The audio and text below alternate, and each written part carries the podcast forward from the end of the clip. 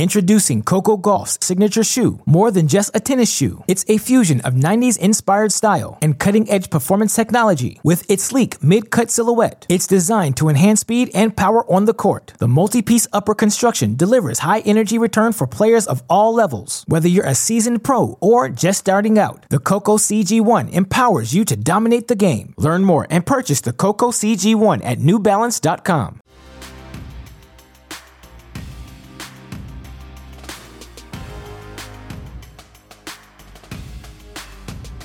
All right, welcome everybody to another episode of Tennis Channel Inside In on the Tennis Channel Podcast Network. Mitch Michals, Santa Monica Studios, Australian Open into week two. Joined now by Tennis Channel Zone. It's that time of year again. Joining back on the show, established journalist, 60 minute correspondent Jon Wertheim, fresh off the set of Tennis Channel Live's two hour show. Jon, welcome back and uh, hope you hope the energy's high because we're going to need it today. All right, high energy. Uh, good to be here. I'm already already taking my tie off, but uh, let's talk some tennis. Yeah, you know, the start of the season every year we do these highs and lows where there's the short off season, everybody hits the ground running, and the first thing I wanted to start with, and I don't know if you've seen it, I've noticed the the commentary online and on the in the media, but the depth of the game has really been striking me as jarring. These first and second rounds, and you know, watching these matches because the scoreline won't do it justice. But some of these upsets we've seen, whether it's Holger going out or on the women's side, I feel like the players have really taken the match. It hasn't been given to them. And I don't know if it is more resources in tennis or just the quality of depth is better, but I'm starting to see the talent pool widen across both tours. Um, I think you're right. Hot take. Yeah. This is what happens when you don't have Serena, Federer, Nadal, and Djokovic. I mean, There's to me, that. this is this tournament's really a sense of look.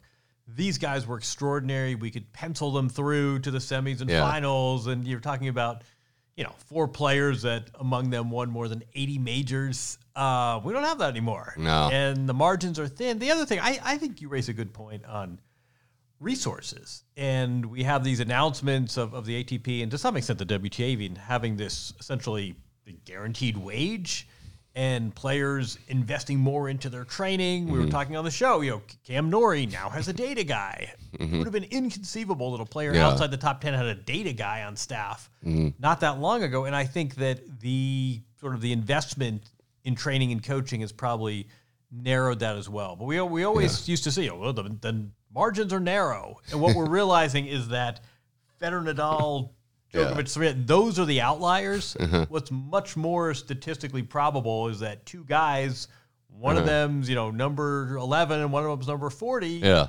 they may it's it's, it's a coin right. flip sometimes. I saw a stat, and de Minaur lost last night. Tsitsipas is still in the top ten. He would have exited with that loss when the Aussie ended. It would have been 58 months in the top 10 which is an insane for yeah. For Steph great. We don't yeah. bat an eye at that because we're used to what Federer, Djokovic, Serena did in the top ten. So I think you're. I think that point's huge. I think the other side of it is that players would have tapped out maybe a little early on pro tennis or maybe plateaued and gotten into media or gotten into coaching or whatever. And there's more, you know, incentive incentivization to keep going. So that's the first thing I noticed with this tournament. Um, gotta gotta backtrack a little bit though. You got the chance to with 60 minutes speak to Novak Djokovic in Serbia at the end of his 2023 season. It's a great interview if you guys haven't checked it out. But you know, the mind behind the genius and what he said and how he was able to kind of tell his story in that interview is fascinating. I'll start with this. Was there anything that you kind of learned in talking to him about his perspective on things and maybe his motivation on things that you didn't know before? Yeah, I mean, it was it was a wild interview in the sense that uh, he was great. He really came to play. It's not often an athlete like that is a so open about his process, his mentality. I think he is, you know, I think he's a naturally curious guy, and I think in a weird way, he's as curious about his success as any of his fans are, if any of us uh-huh. are, and it almost helps him to articulate what's going on. I mean, I think he really sort of relishes talking about his processes because I think honestly he's a little mystified by it all. Um, I mean, one thing that struck me, and I don't know if it's a surprise, but just how absolutely devoted to tennis he remains. And mm-hmm. sometimes, you know, he's 36 years old, he has multiple kids, he's yeah. won the GOAT race. Like, what's he doing? And you say, oh my God, this guy's motivation is no different. It's no less intense mm-hmm.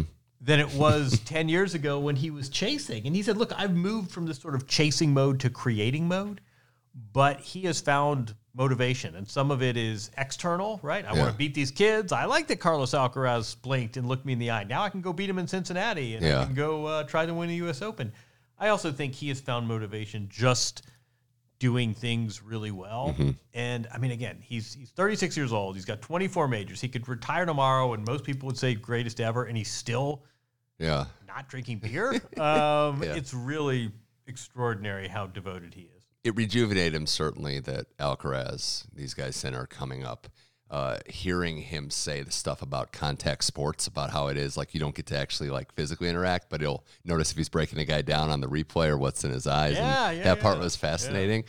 There's just got to be no replacing the feeling of being the best at something, being that good at a sport. So I wonder if that's part of it. That you know what it's like any pro athlete retiring. Like he's broken all the records, but you're still really good. Where else are you going to find that replacement? No, it's it's something all athletes I think face. If somebody said to you, "Hey, listen, you're in your mid 30s, so what? You got 50 years of living. You are never going to be as good at anything else as Never, you are at yeah. this thing. You can, you know, go ride a you know, Martina Hingis can go ride horses, and you can try and you know open your own fashion studio, but you are never going to be as good as anything ever again in your life. Um, that's pretty daunting, and I mm-hmm. think for someone like Novak, he recognizes that and is going to prolong this as long as he possibly can. Well, he's never better than anywhere else but in Australia. He's searching for his 11th record extending title into the quarterfinals again. 58th major quarterfinal, which ties him with Federer. Most, yeah, another stat that's like joke. a guy makes 12 quarterfinals in a career. It's like great career, and now he's you know in the pushing on 60. But the match against Mannarino was not competitive, and I know we were looking at Ben Shelton as a potential, and Mannarino, to his credit, beats Shelton, but it's like the theme of this tournament as well as Djokovic's dominance, Jon, is that styles make fights, and Djokovic just had an answer for everything that Mannarino did, and more maybe more importantly, had a strategy for it as well. Yeah, I mean, I think it also probably helped Mannarino. God bless him. Great point of his career. He's playing the best tennis. He's in the top 20.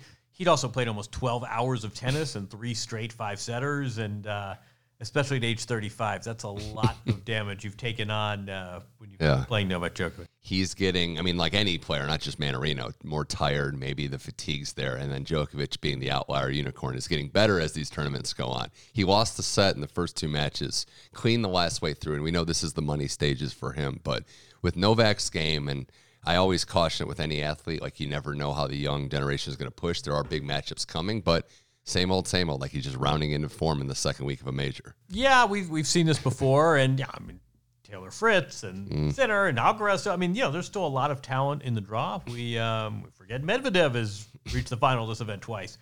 But yeah, I mean, you just sort of after the first two rounds, well, Novak's a little sick, Mm-hmm. and these guys are taking sets off him, and there's a wrist injury, and the last two matches Mm. he's played, he's been untouchable. It does feel like with Jannik Sinner, who would be his, you know, he's got a big quarterfinal match coming up against Rublev, but watch the match against Khachanov. Khachanov played very well. Like that's the one. Like don't well. you know? Props to the Australian Open team for putting those extended highlights on. If you missed it, but it really does tell the story that Khachanov was not far off. It feels like a moment for Sinner. Like he had the momentum last year, got some wins over Djokovic, Davis Cup, round robin play of the ATP Finals. He's carrying that momentum on, and it seems like he's working on the little nuances of his game that I would say give him a chance. It's always going to be a daunting task, but you can't just ball bash with Djokovic. You have to be an all well-rounded player, and I do feel like Sinner's getting there. I just, it's, to me, it's the one differentiator in tennis that we don't talk about nearly enough is best of three versus best of mm-hmm. five. And some of this is just the physicality. Some of it is the fact that you can, you know, you can regroup, you can lose two sets and come back.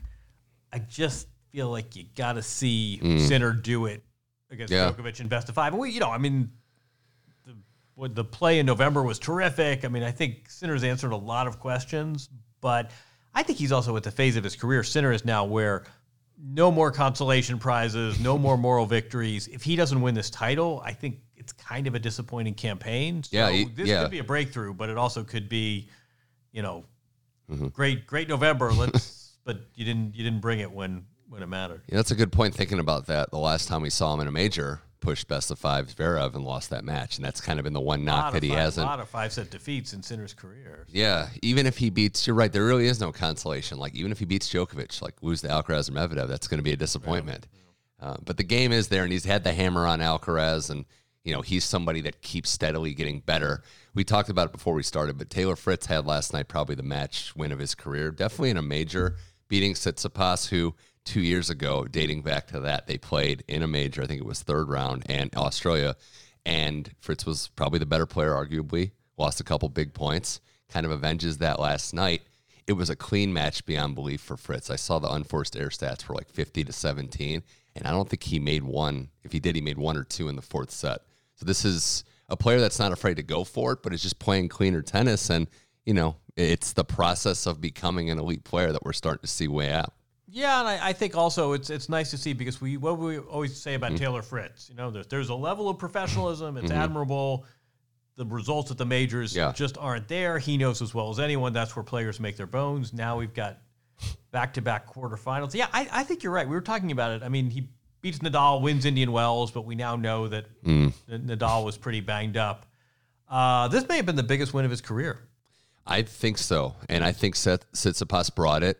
There were questions with him. I think he played a pretty good match. He's going to have higher air totals given how he plays on the margins, but there were moments in that match where I don't want to say Fritz could have checked out, where the going was getting tough and he had to dig deep. And he won it in four versus five. And, you know, it gets him another crack at Novak Djokovic, but more than anything, it gets him success at this major where his, you know, unfortunately, compatriots haven't had any success this year, it seems like. Yeah, this was. Uh, We talked about the dartboard Well- thing last year, like the American men. It just, you know, it didn't happen across the board this year, except for Taylor Fritz. and and weird, you know, in in strange sets of circumstances. I mean, it, it's interesting to me that the two best Americans by the rankings earn their keep on the women's side and the men's side. Coco and Taylor Fritz, as we speak, are still in this Yep. tournament. They're going strong. Um, their number, you know, I mean, this, these numbers aren't arbitrary. They are the best Americans for a reason. And then there were some really mystifying and disappointing results thrown in there. Um, I felt like sides. I felt like Shelton tried to break him each down quickly. That was a test that he hadn't passed before. They hadn't lefty, taken before. Lefty, lefty, yeah, a veteran. not going to give you any power whatsoever. Exactly. Paul, it was. I hate to say it. It was like the. It, well, he had match points that he didn't convert in the fourth, but it went back to that Casper U.S. Open match two years ago.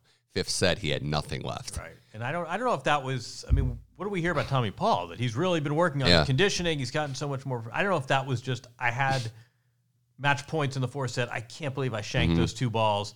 I'm checking out, or if his body just said tap Oh. time. I will give props to Kecmanovic. He saved match points before. Seems like a really tough tennis player out there, and the conditioning's not an issue there. Um, tough to tough to have any positive to say about Tiafoe though. Like you have to look at it that way.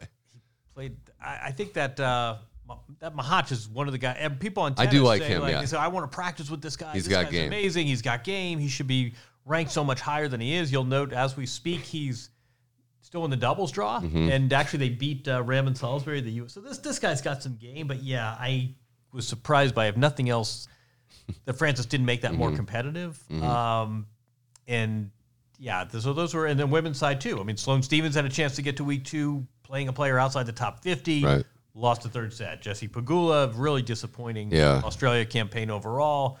Um, It's good to see Anisimova back Anna though. Samova yeah. back is a good sign. Yeah. Yeah, I don't know if Pegula was sick. There was some stuff she pulled out of the doubles match. There was something there, uh, and just for the Czech stuff, good to see the men finally pulling their weight there. It's nice to see. Yeah, That instead of it's just Czech women all the time. That just that's like a never-ending train of just. Uh, maybe it is the co- maybe it is the coaching because I've heard more and more tennis people say the instruction. They have a lot of coaches. They have a lot of high-end teaching there. That maybe they talking about just the Czech- Czech Czech team. women. Yeah, like Yeah, the you know, something's what's, what's interesting yeah. is they're not. It's not like there's one hothouse. So Yeah. Some come from from Borno, you know, or Brno, Mm-hmm. B R N O, um, and others are from Prague, and some of them leave the country and come back. It's it's not as though there's one sort of hothouse academy where they're all coming from. But no, for I don't know the pop, population eight nine million. yeah around there. I think. it's extraordinary Mm-hmm. the quantity of top players they're producing. and not one style either. Like it That's seems like they're point. Yeah, not yeah, yeah. some serve and volley, some Right. du- like Krejcikova. We were watching her match last night. Just a crafty net play, everything. You know, and maybe the, maybe possibly the best of the lot, Muchova Yeah, didn't even play. yeah. As an athlete, for sure.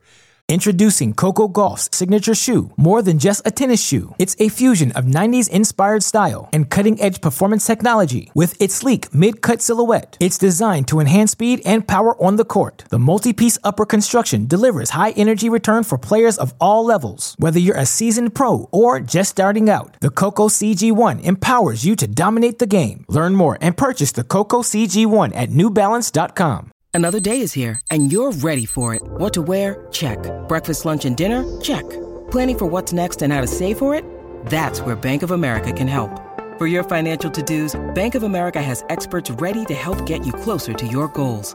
Get started at one of our local financial centers or 24-7 in our mobile banking app. Find a location near you at bankofamerica.com slash talk to us. What would you like the power to do? Mobile banking requires downloading the app and is only available for select devices. Message and data rates may apply. Bank of America and a member FDIC. Uh, more with Jon Wertheim here on Tennis Channel Inside In talking 2024 Australian Open. It does seem though, right, like on the men's side, there's been a few upsets. A lot of the seeds have held. Probably the least we've talked about Alcaraz in a long time. Like he's there, he's the two seed, but I do feel like with the Djokovic stuff and Sinner making his move, we just mentioned Fritz and you know Medvedev's always a character, but it seems like Alcaraz. I don't want to say under the radar, but not being hyped up as much as maybe before. So uh, you want another hot take? Yeah, let's I was telling you we were talking about this on the show. That Farrah Fawcett dies during Wimbledon, Oh. maybe 15 years ago, and you said, "Well, why? Why didn't I not know that?" Uh, Well, Michael Jackson passed away that same day, Yeah. obscuring Farrah Fawcett. I think that happens a lot in tennis. Mm-hmm. You've got some crazy match, or the play goes till 3:30 in the morning, or you've got the Mm-hmm. longest match tiebreak in women's tennis history, and sometimes it's just a matter of timing. So. If Alcaraz plays a night match, it's going to be really, really late. Not a lot of people are watching tennis in the U.S. I mean, it's Mm-hmm. That's just- true. Yeah, that's probably really it. Is that these overnights? If you're not, if you're playing the night match, the first night on, it's you know midnight Pacific, three Exactly. Eastern. That's the worst Right. time. You're most better at the late one where the East Coast is getting up. But I, we've kind of just looked at them a little differently. And not that anything's wrong with that, but I think it's you know we're a impatient, uh, you know, not focused country sometimes, or, or population of tennis sometimes, and you know the new hot toy is Sinner right now, and Djokovic is still here dominating, but. Alcaraz gets to the final. We'll be right back here and talking about him again. That's, that's a good point. Yeah. Though. We haven't really. I mean, you know, he's yeah, obviously did, didn't play last year. Hasn't done in Australia what he's done at the other three majors, Yeah. where he's reached at least the semis um, and won two of them.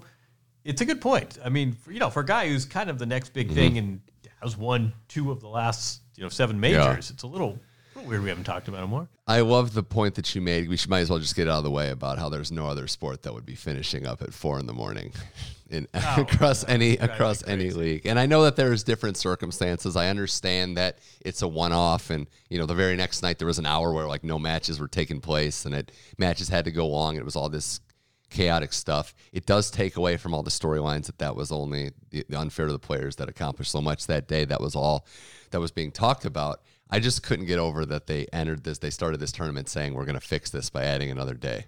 From a logic Oh, well, That, perspective, just, that, that insulted our intelligence. Yeah. Uh, you want to start this tournament on a Yeah. Sunday? I think most people are okay with that, Yeah. right? I mean, Yeah. This is a French Open does that. Yeah, French Open's a you know not everyone can afford to Mm-hmm. take time off from work, wrap around as many weekends. That's cool, but don't insult us by saying it's to reduce compress the schedule. Like Mm-hmm. you're still putting on two night matches. I wonder, and I heard Sabalenka say, and you know, the idea of losing an off day, it's a debate. I, I think that's fair, and there's you know different ways to handle this, but yeah, something probably should have been done uh, that day for Medvedev. But he bounces right back, and he's another guy that I don't think we understand. We don't really talk about as much how successful he's been in Australia. This is as comfortable as he is anywhere.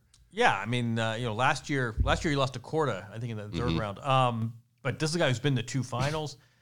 I also think, boy, he kind of let the tournament off the hook. If he had said, "This is absurd," now I have to go to sleep at seven in the morning. If he would've lost my that re- match? if I had lost Yeah. that match, or my my wiring, now this is really going to impact me Mm-hmm. the rest of the tournament. He was really cool about it. The tournament should be sending him uh, a gift basket or. Uh, you know, they, they he, he let them off the hook, and then he now he's back to normal. You know, now he's playing uh, Yeah. first on today. Yeah, too bad eh, he's a robot that doesn't really need to deal with sleep patterns. That's a pretty good superpower, he said, to be able to sleep wherever. Would must be nice. Uh, more on the men's side, Jon. Any other thoughts of players still in it before we kind of dip to the women for a bit?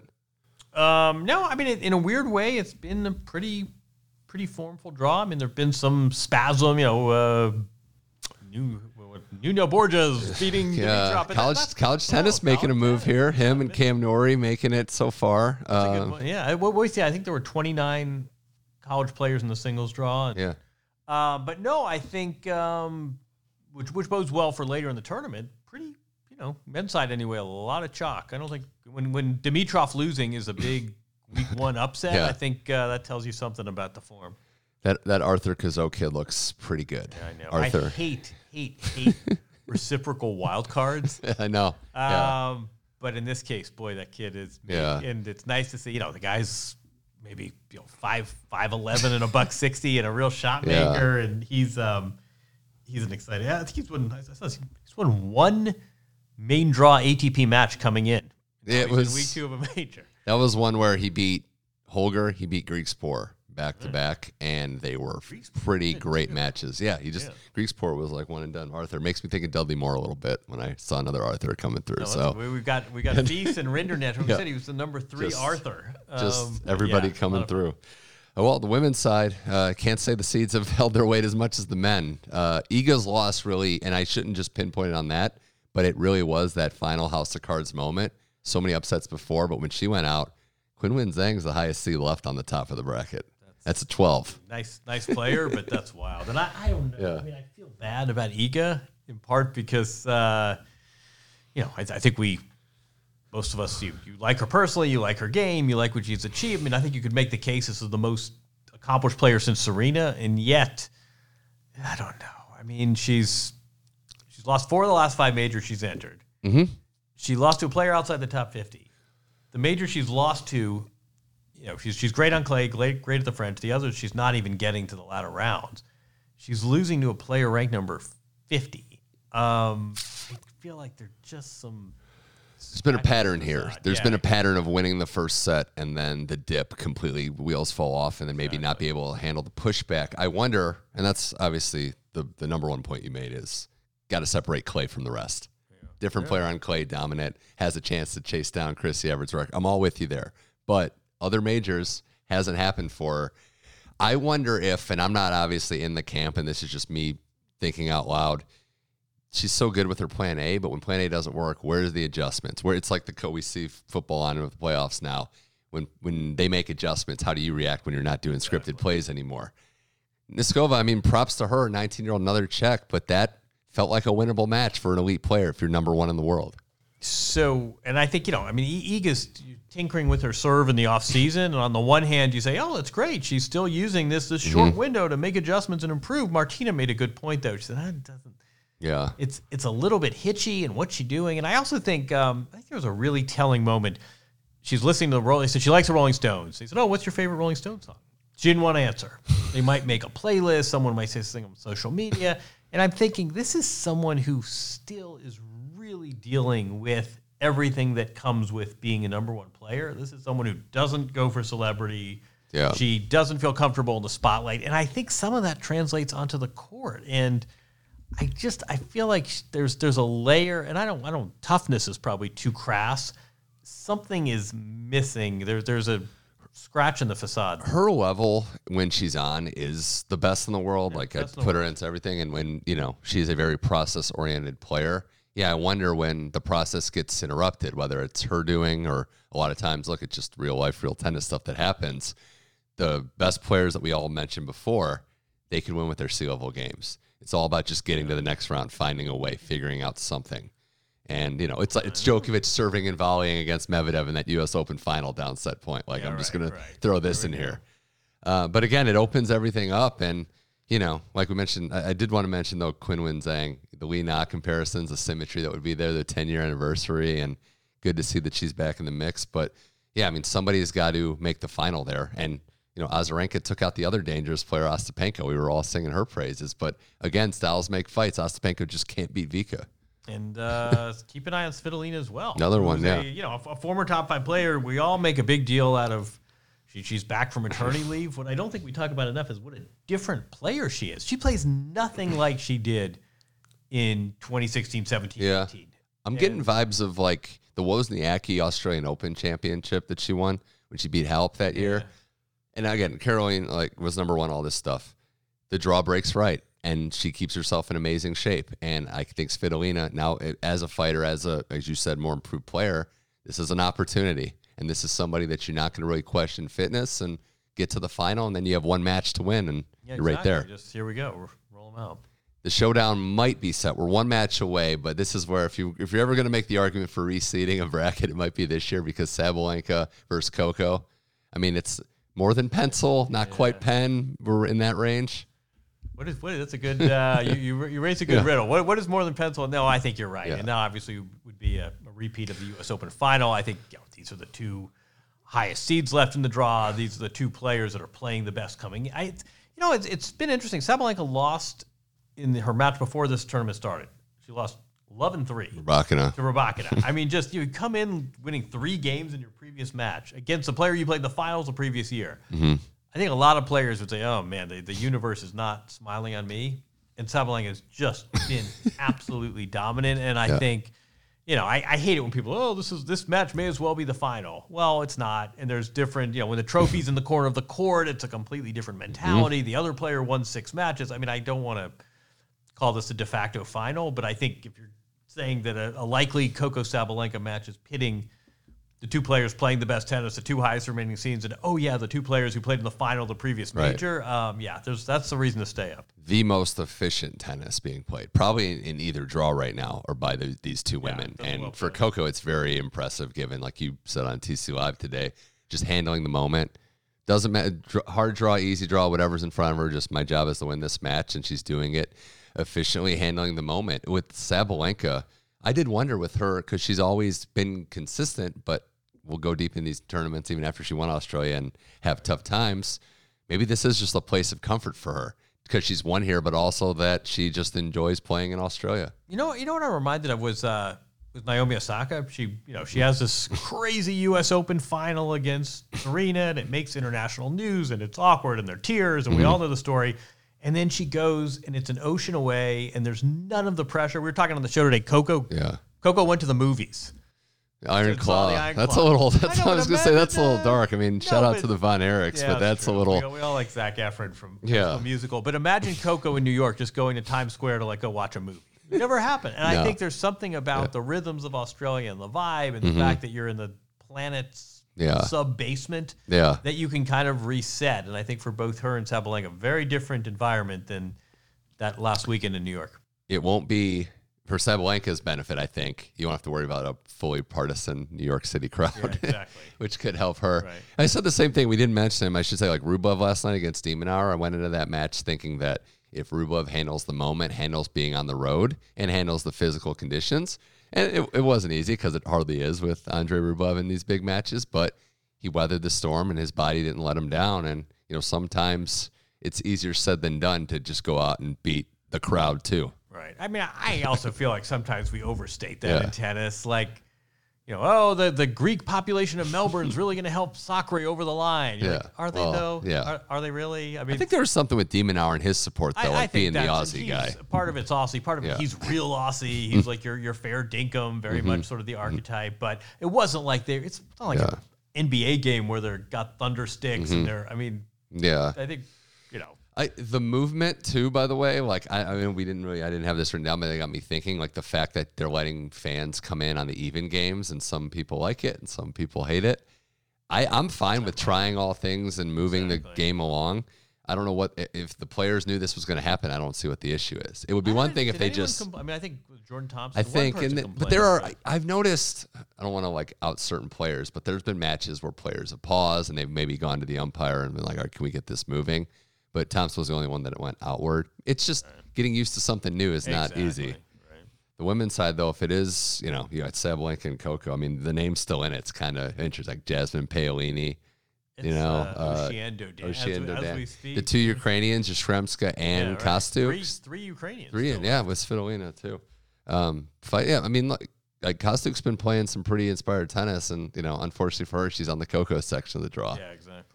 Um, but there's opportunities there, and Kalinskaya too, who won that match against Sloane, which was there for the day. I just want to see Sloane have that kind of attitude about tennis again because she looked good and you're beating Kasatkina and was right there to win this one. So how, I'd love to give Sloane true serum and just sort of say, how are you processing this event? Mm-hmm.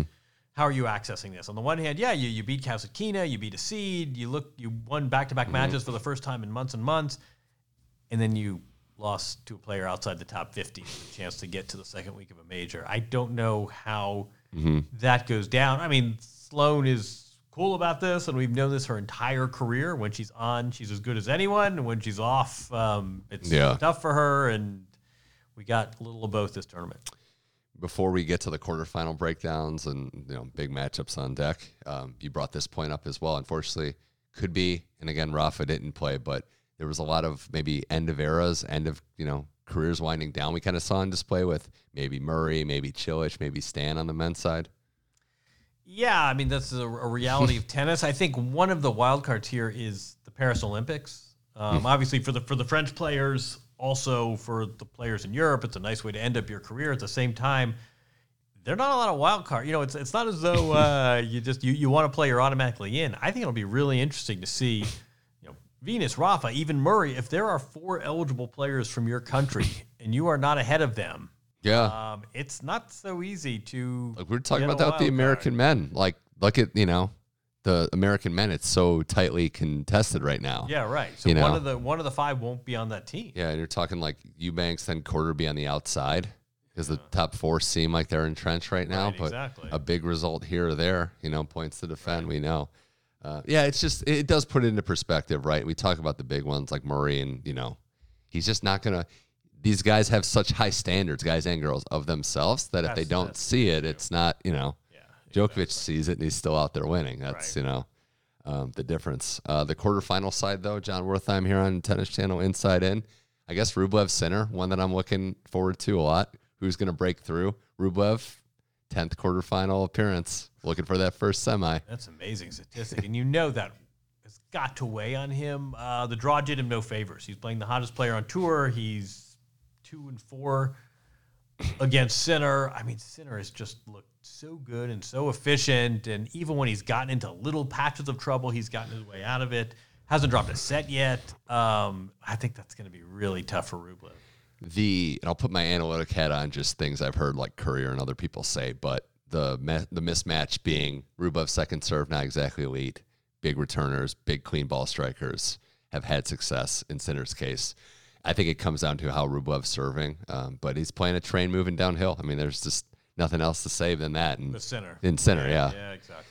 That's a tough one. And then obviously Fritz get another ch- another crack at Djokovic, U.S. Open, Aussie Open, like hasn't beaten him yet. Yeah, Wimbledon. Wimbledon. Um, yeah, I don't know what. I mean, Fritz has got to serve well. I mean, to his credit, um, he's not going to break down physically. I mean, I think his conditioning Mm-hmm. is very strong. I just, you know, Djokovic, best of five, Australia, track record, scar tissue. Mm-hmm. Let's see Um, some serve plus one tennis. You know, shorten some of these points and go for his Yeah, shots. And yeah. it might take more unforced errors than you know. You might have to be aggressive and know you're going to make some mistakes. But the beating beating the goat in the best of five. That's just that's the thing. And it's I don't know if there's anyone you know other than the guys that have done it before. Other side of the other side of the bracket. I mean, do you think we're what would be the likelihood? Do you think like strong chance, good chance that we see Medvedev Alcaraz in the semi, or do you think some fireworks could happen there? Um, keep an eye. I mean, that's is that the Zverev? I don't Zverev from- plays Norrie. Zverev's Norrie, right? Yeah. And I don't think he's ever lost to him. Um, yeah, I, it's it is it is a really good point you raise. We haven't really spoken. You know, Alcaraz started against Gasquet, and then you know finally after 200 matches, he Mm-hmm. Yeah. played Jerry Shang, who's Retired in the match than him, too. but Yeah. he didn't even he got Yeah. two games. He finally plays a younger opponent. The guy wins two games and retires. Um, yeah, I think you're probably right. I think this. I mean, this has been a very formful draw so far. Yeah, it's uh, you know, Hubie Hurkacz who plays Cazaux, um, Cazaux, who's another player that I may have a little, little upset pick there. that Hubie is. I mean, I like Hubie. He's a good server. Hugo and Bear gave him a match, but similar to Egan in one sense, not all the way, but like grass court, he's something special. In the other majors, he's good. Maybe not great. Maybe beatable. Be a way to put it. Yeah, I, I think he also. I mean, you know, the same. If if fans know which players get tight, Mm-hmm. you can believe that the other players across the net know it too, and you have a reputation for a Yeah. guy, a lo- lovely guy, nice to have him out here, fun player, but a guy who doesn't necessarily, you know, punch through when it's five all. Um, other players know that.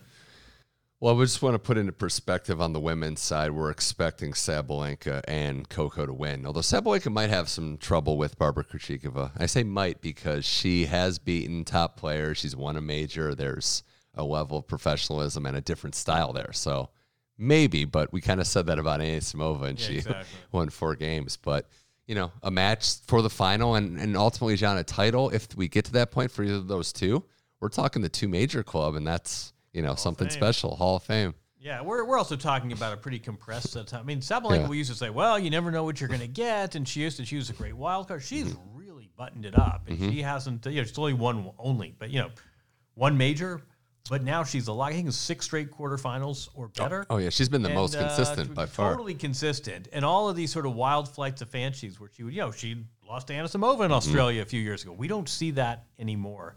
And yeah, I think Coco's done a really nice job of backing up her first major win. She said, I think in a weird way, I think people said it, and she said it, and people said, what? But I think it actually really helped her. She said, look, I'm not thinking about back to back majors. I'm thinking of winning 10 of these. and everybody sort of said, why would you put Yeah. that kind of pressure on yourself? But in a weird way, it sort of takes pressure off. I'm thinking so macro. Yeah, If I lose here, it's fine. I'm still going for double figures. Two uh, hard court majors on the trot. That's like the Naomi Osaka special. Yeah, exactly. Just going And the Ni- wraparound. And uh, in the case of Coco, Naomi did both of hers back to back. Remember? Uh-huh. Oh yeah, um, could happen again for her. Uh, wrapping up here, just a couple quick hitters before I let you go, Jon Wertheim on Tennis Channel Insight, and I do want to, I do want to, you know, join the tennis community in offering condolences for Mike Dickson, the journalist that passed away. Uh, I didn't know him personally, but read a lot of his stuff, pros pro that a lot of people could say great things about, and I know, you know, your fraternity of tennis journalists could use more and more people like him, and you know, just want to offer my condolences to his family. I, I appreciate that, and I will. Uh, I will second that in every way. Uh, to, to Mike's family, to the fact that you really miss. This is an absolute stalwart. You'd see this guy all over the world, and just you know that this wasn't someone who wanted to necessarily you know be, be known. He wasn't a look at me social media guy. Just a guy who did an honest, honest reporter, good proper journalist, and uh, he'll be missed. So we want to send our condolences that way. Uh, want to also ask you a couple of questions out the door here, Jon Wertheim. One, when, if I should say, but when will we see Rafa again? Oh man, uh, that's a great question. I think some of this is health, and some of this is sort of planning. Uh, you know, I mean, I think best case scenario is this Vegas exhibition slash Indian Wells. I don't think he's playing Miami either way. I think realistically, maybe he just shuts it down until the clay. And I think it's strange because in some ways he's got to be really happy with the two matches he won and the level of his play and the level of his movement. And then the third match, another hmm. physical compromise. And I think this is precisely what he wanted to avoid. Yeah. So I, I don't know. Some of this is about just what the scans and the MRI and the doctors say, and I think some of this is a lot more strategic about how he wants this year to shape up. He knows the end is coming. So unfortunately, you know, we're planning out and trying to maximize the minutes that he has left on court. So we wish him the best there. Last thing, I mean, it sounds like it's kind of a good deal, but was Andre Agassi back in the public eye a little bit here? Yeah, I think this is. I mean, every day there's a We, new. we didn't see him for like a decade, and now he's back. I don't know what is driving this. It's great to see him. We saw him. Apparently, he went to Australia twice. Yeah. And did an Uber Eats commercial. And there's a, a pickleball. We just saw an announcement that uh, he and Steffi, you know, we, Steffi's been in a bit of an exile as, as well. Uh, they're playing an exhibition with Simona Halep and Yeah. Andrei Pavel. Uh, there's talk about him apparently at, at already plans being made for the U.S. Open. Yeah, I don't know what caused this uh, change in direction and strategy, but great. I mean, the more we can see these beloved champions in the public eye, the better, as far as I'm concerned. But uh, yeah, this has been a um, pretty abrupt shift, and uh, we'll, we'll look forward to seeing him. I'm all about seeing these legends as well. It's good to have him back in the mix. Uh, Jon Wertheim, always a pleasure talking tennis with you. Anything coming up that we should be, uh, you know, on the lookout for? Columns, features, anything? Your Oh, chance to promote anything you want. Um, no, we don't. Uh, some fun 60 minutes Yeah, pieces yeah. coming up uh, Sundays on CBS and uh, um, some Sports Illustrated stuff as well. But uh, and of course, of course, tennis. All right, Jon Wertheim, and hey, this is our reminder too. You know, if you're going to aggregate these clips, try to put them in the proper context context because one of us here is an established journalist and uh, nothing personal against any players that we may criticize too. Just putting the disclaimer out there. Uh, Jon Wertheim, always a pleasure. Thanks for coming on the show. Pleasure. This was Tennis Channel Inside In. We're on the Tennis Channel Podcast Network. You can go to tennis.com slash podcast and check us out on all your podcast platforms, Apple, Spotify, Amazon, to name a few. Check out the video episodes on YouTube as well. We're back in a couple days as we gear up for the final of the Australian Open on the men's and the women's side. It should be pretty good to say the least. For Jon Wertheim, I'm Mitch Michals. Thank you for listening to Tennis Channel Inside In, and I'll talk to you soon.